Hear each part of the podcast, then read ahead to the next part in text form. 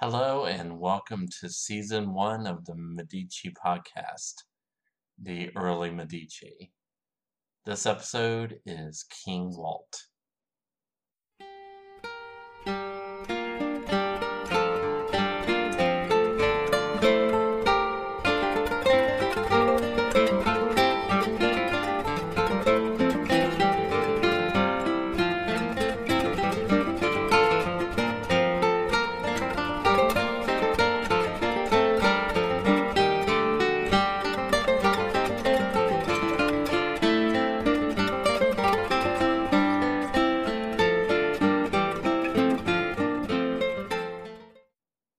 So I'll fess up. The, the title of this episode is a bit of a flight of fancy. There never was a King Walter of Tuscany, although not from a lack of trying on Walter's part. Walter started out as a signore of Florence, but he made a big push to become the hereditary lord of Florence. Quite possibly, his goal was to establish his own hereditary domain in Tuscany. Instead, Walter was sent packing, and Florence would never again experiment with inviting some foreigner to become signore. Up until then, Florence had been really lucky with its signores. First, fully consciously or not, they made the wise move of installing signores who were part of foreign dynasties, so that they didn't really have their own power bases in Tuscany. Also, they had their own dynastic claims which probably gave them outside obligations that could interfere with Florentine interests. But it also meant they might be less motivated to seize the opportunity to make Florence their own private property. True, at various points it seemed like one of their signores might still try their luck at dismantling the power of the Republic, but still, circumstance and occasionally just good old death stepped in and prevented any signores from overstaying their welcome. Walter of Brienne, though, proved to be the exception, and such an exception that even though the reign of King Walt lasted less than a year, it left a mark on the memory of the Republic. But let's rewind a bit. Like I talked about before, the time around 1300 was a good one to be a Florentine. Giovanni Villani, who, on top of being our chronicler, was also a banker, wrote At this time, magnificent churches, cathedrals, and monasteries of all kinds were built. There was no citizen of the nobility or the popolani who had not erected a grand and rich home in the city, or did not establish in the countryside an expensive and lovely villa. Villani was probably exaggerating, but elsewhere he actually quantified Florence's good fortunes, claiming that Florence had no less than 80 banks, 100 apothecaries, 146 bakeries, and 680 judges and notaries, along with 30 hospitals with 60 doctors and 1,000 beds for patients. However, this golden age was soon enough followed by what Gene Brucker calls a time of troubles. Of course, part of his time of troubles was due to politics and war.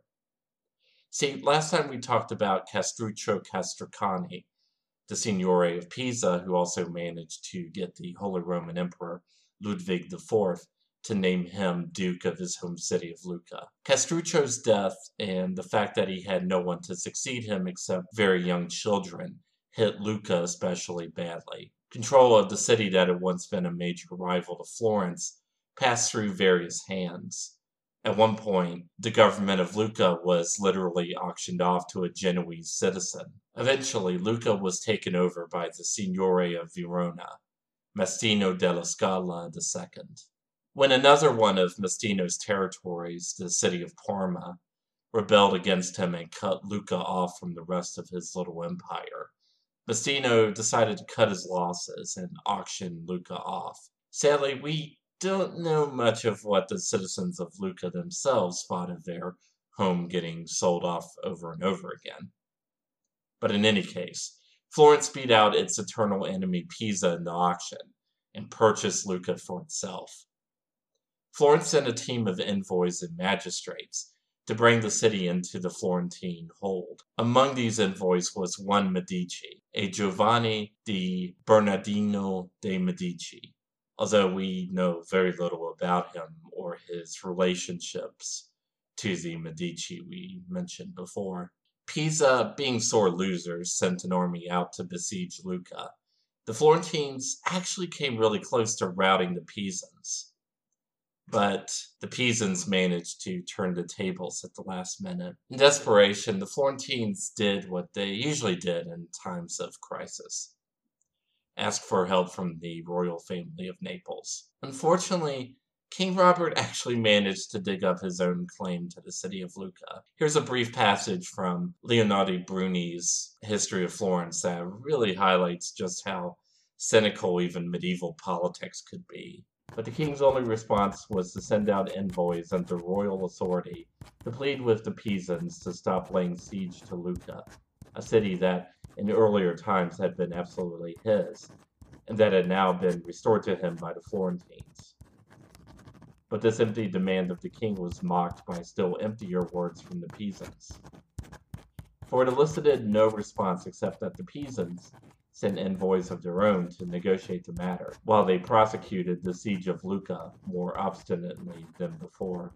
The war with Pisa dragged on and drained Florence's coffers. But the war wasn't the only chain dragging the city down. There was a famine followed by a plague around 1340 and the economy was dealt several body blows. The international banking firms of the Bardi and the Peruzzi, both based in Florence, were on the brink of going bankrupt.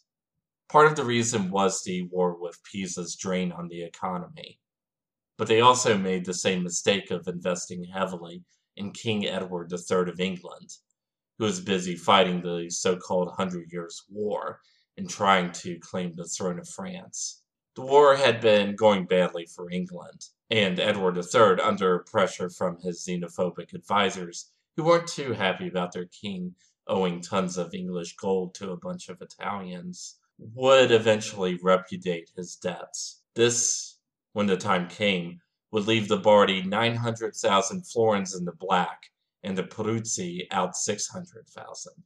But as most of us probably learned in our own lifetimes, it's rarely the rich who have to reap the consequences when their bad decisions wreck an economy. While the Peruzzi and the Bardi would stay afloat as two of Florence's richest families, more than 500 smaller banks and businesses went down with the ship. Although all of this would happen later than the events described in this episode, the worsening recession already made the Signoria of Florence desperate enough that it set up a special committee composed of respected bankers to try to fix the crisis. One of her recommendations was to prop up another signore who could cut through the medieval equivalent of red tape and force through reforms that would help the city's economy recover. Luckily, a suitable candidate had just arrived in Florence from Naples and volunteered himself for the thankless job. A nobleman from France Walter VI of Brienne. Walter's patrimony was the county of Brienne in central France. However, his ancestors had made out very well in the aristocratic marriage market and ended up inheriting a couple of territories in the Kingdom of Naples. Their best get was Walter's grandmother, Isabel de la Roche, who was the heiress to the Duchy of Athens. Yes, that Athens. After the cataclysmic Fourth Crusade, where a bunch of crusaders headed to Egypt, instead ended up looting Constantinople and claiming the Byzantine Empire for themselves. The Duchy of Athens was one of the feudal states the Crusaders carved out from the old empire. Even after Constantinople was retaken by the Byzantines, the Duchy of Athens remained standing. It was a nice, prestigious inheritance, but unfortunately, Walter VI's father, who was, of course, named Walter V, had gotten into a dispute with the Byzantines. Walter tried to hedge his bets by recruiting a band of mercenaries, the Catalan Company. Unfortunately, either because he couldn't pay them in full or because he picked a really peculiar time to decide to be frugal, he offered only to pay and give lands to the leading members of the company. As you might expect, unless your name is Walter V of Brienne, This caused the Catalan company to turn on him. Curiously enough, though, for a band of mercenaries, the company seemed more than willing to negotiate with him. But Walter pushed for a fight. As you might expect, since he needed mercenary help in the first place, he lost badly. And the Catalan company actually seized control of most of the duchy. Only two towns on the Aegean coast and the illustrious title itself remained in Walter's hands. Unfortunately, Walter VI would inherit both the empty title and his father's horrible negotiating skills. But for the time being, Walter may have looked like a perfectly good candidate. He had political and military experience. He had ties to Florence's valuable ally, the Kingdom of Naples, without being a royal who came up with his own stake in Lucca. And he must have given the Signoria convincing reassurances, although we don't know exactly what they were. So, in 1342, Walter Brienne was appointed Signore. Now, to be fair, we really don't have an account of what happens next that sympathetic to Walt. Then again, given that his reign as Signore would last less than a year and ended in a revolt, maybe it's okay if we trust the traditional accounts a little bit in this case. Bruni probably sums it up the best, in the way only a patriotic Florentine could. Being a Frenchman and used to the ways of France, where the common people are considered to be almost slaves, he laughed at the authority of the guilds and guildsmen, and thought it absurd that the will of the multitude should rule a city. Now, in terms of results, Walter really wasn't that good a despot, but he did have a strategy other usurpers and would-be tyrants have used throughout history. First, he started by scapegoating the members of the previous regime.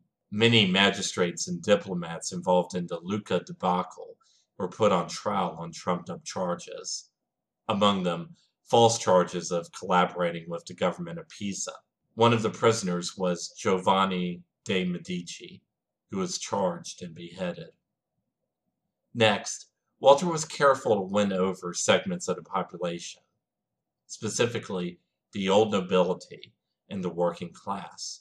Considering that this was a government dominated by the rich bourgeoisie, this was a stroke of genius that caught the ruling elite of the Republic in a pincer movement. Of course, it was natural for the nobility to side with Walter Brienne, not only would the nobility welcome a chance to stick it to the anti-aristocratic merchant regime, but they probably did like the idea of having a duke in charge, even if it was a duke with a mostly empty title. That said, though, it seems that Walter relied mostly on the working class, who had always been excluded from Florence's guild system. I talked before about how signores often came to power in other cities with the support of the lowest classes and Walter seems to have had at least an inkling of this. Without the permission of the Signore, he called that old traditional deliberative body the General Assembly. You remember the one that lost most of its political power and was only called in emergencies, but still theoretically had the power to settle constitutional questions? That's the one. And of course, the only item on the agenda was to declare Walter Signore for life. Now, this is where the lack of unbiased sources or sources actually friendly to Walter are a problem. For example, Bruni glosses over all of this.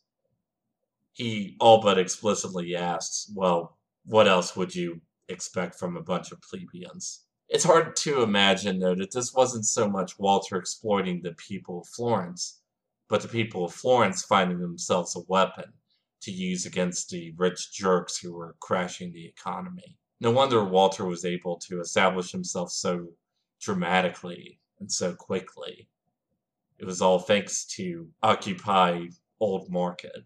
It probably also helped that he brought the war with Pisa to a quick conclusion, allowing the Pisans to occupy Lucca for 15 years on the condition that after that period they would give Lucca its independence again. Maybe it was exactly these early victories that made him get too cocky. He formed a personal bodyguard made entirely of French troops, which no doubt cost him some popularity in all quarters. He also agitated the guilds by stripping away most of the legal powers of the Signoria, and he made their customary meeting place, the Piazza della Signoria, his own personal palace.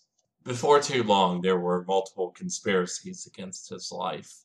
Then finally, after a reign of only ten months, King Walt was overthrown in 1343. This is how Villani describes the episode.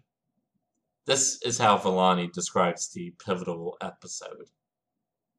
On July 26, the feast of St. Anne, when the ball sounded in the afternoon and the workers left the factories, the Adimari, the Medici, and the Donati had arranged that some ruffians, pretending to be soldiers, were to start fighting each other in the old market and at Porta San Piero, shouting, To arms! To arms! Everyone was frightened, and immediately they all armed themselves, some on horseback, some on foot, shouting, Death to the Duke! Long live the people, the Republic, and liberty! The Duke's men, hearing the noise, armed themselves and mounted their horses, making about 300 cavalry riding around the Piazza della Signoria.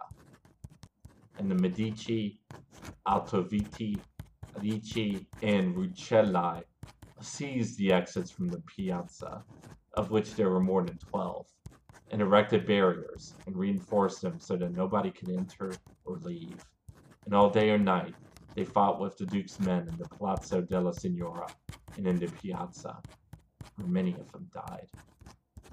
Walter was stuck in his palace with his bodyguard, while his former subjects raged outside. The leaders of Florence had to sneak him out of the city in the middle of the night to save him and his entourage from being killed on the spot. After fleeing Tuscany, Walter would never again return. Plus, whatever curse was put on his dynasty would follow him back to France. True, he managed to get himself appointed as Constable of France, a position which you Game of Thrones fans might call the French version of the Hand of the King, only to die in the Battle of Poitiers, a catastrophe of a battle that turned the tide of the Hundred Years' War in England's favor, and even resulted in the King of France, King John II, winding up a prisoner of war. Walter of Brienne left no direct heirs, so his titles and lands were split up among his sister and her sons. As for Florence, it took a while for the city to recover from King Walt. The old nobility took advantage of the chaos by forming an alliance with the city's most powerful banking families, including the Bardi, and forcing through a government that abolished the ordinances of justice. This only caused the city to erupt into even more violence. This is also where the Medici appear on the scene again, although, as is typical for this stage of the family's history, their exact contributions to the story are faint either acting on sincere political anger or wanting to further avenge their distinguished member Giovanni di Bernardino, or both. The Medici joined up with a mob of artisans, despite their own high bourgeoisie status.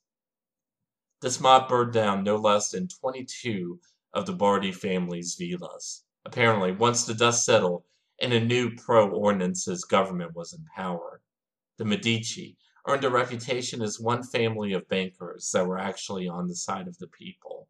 As obscure as the exact circumstances of their involvement in the overthrow of Walter Brienne and in the chaos that followed may be, this would prove to be a huge turning point for them. As for King Walt, in terms of politics, he did not leave that much of a mark on Florence's history. However, he did become the ultimate boogeyman for the Free Republic, much like Tarquinius Superbus in ancient Rome or King George III in the United States.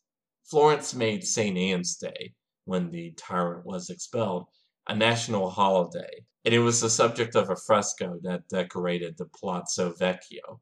Walter Brienne was a cautionary tale about trusting a strong man who appealed to the masses while now respecting the traditions of the city and the rights of the guilds. If the Republic was to be dismantled, it would have to be the work of generations, not months. but we'll get to all that eventually. Next time, we'll hopefully be back on a more even schedule. And we'll talk about the hero who swooped in and helped bring an end to Florence's economic stagnation and set the stage for the first really well documented members of the Medici family in our narrative. Of course, I'm talking about the Black Death. Thank you and buonanotte.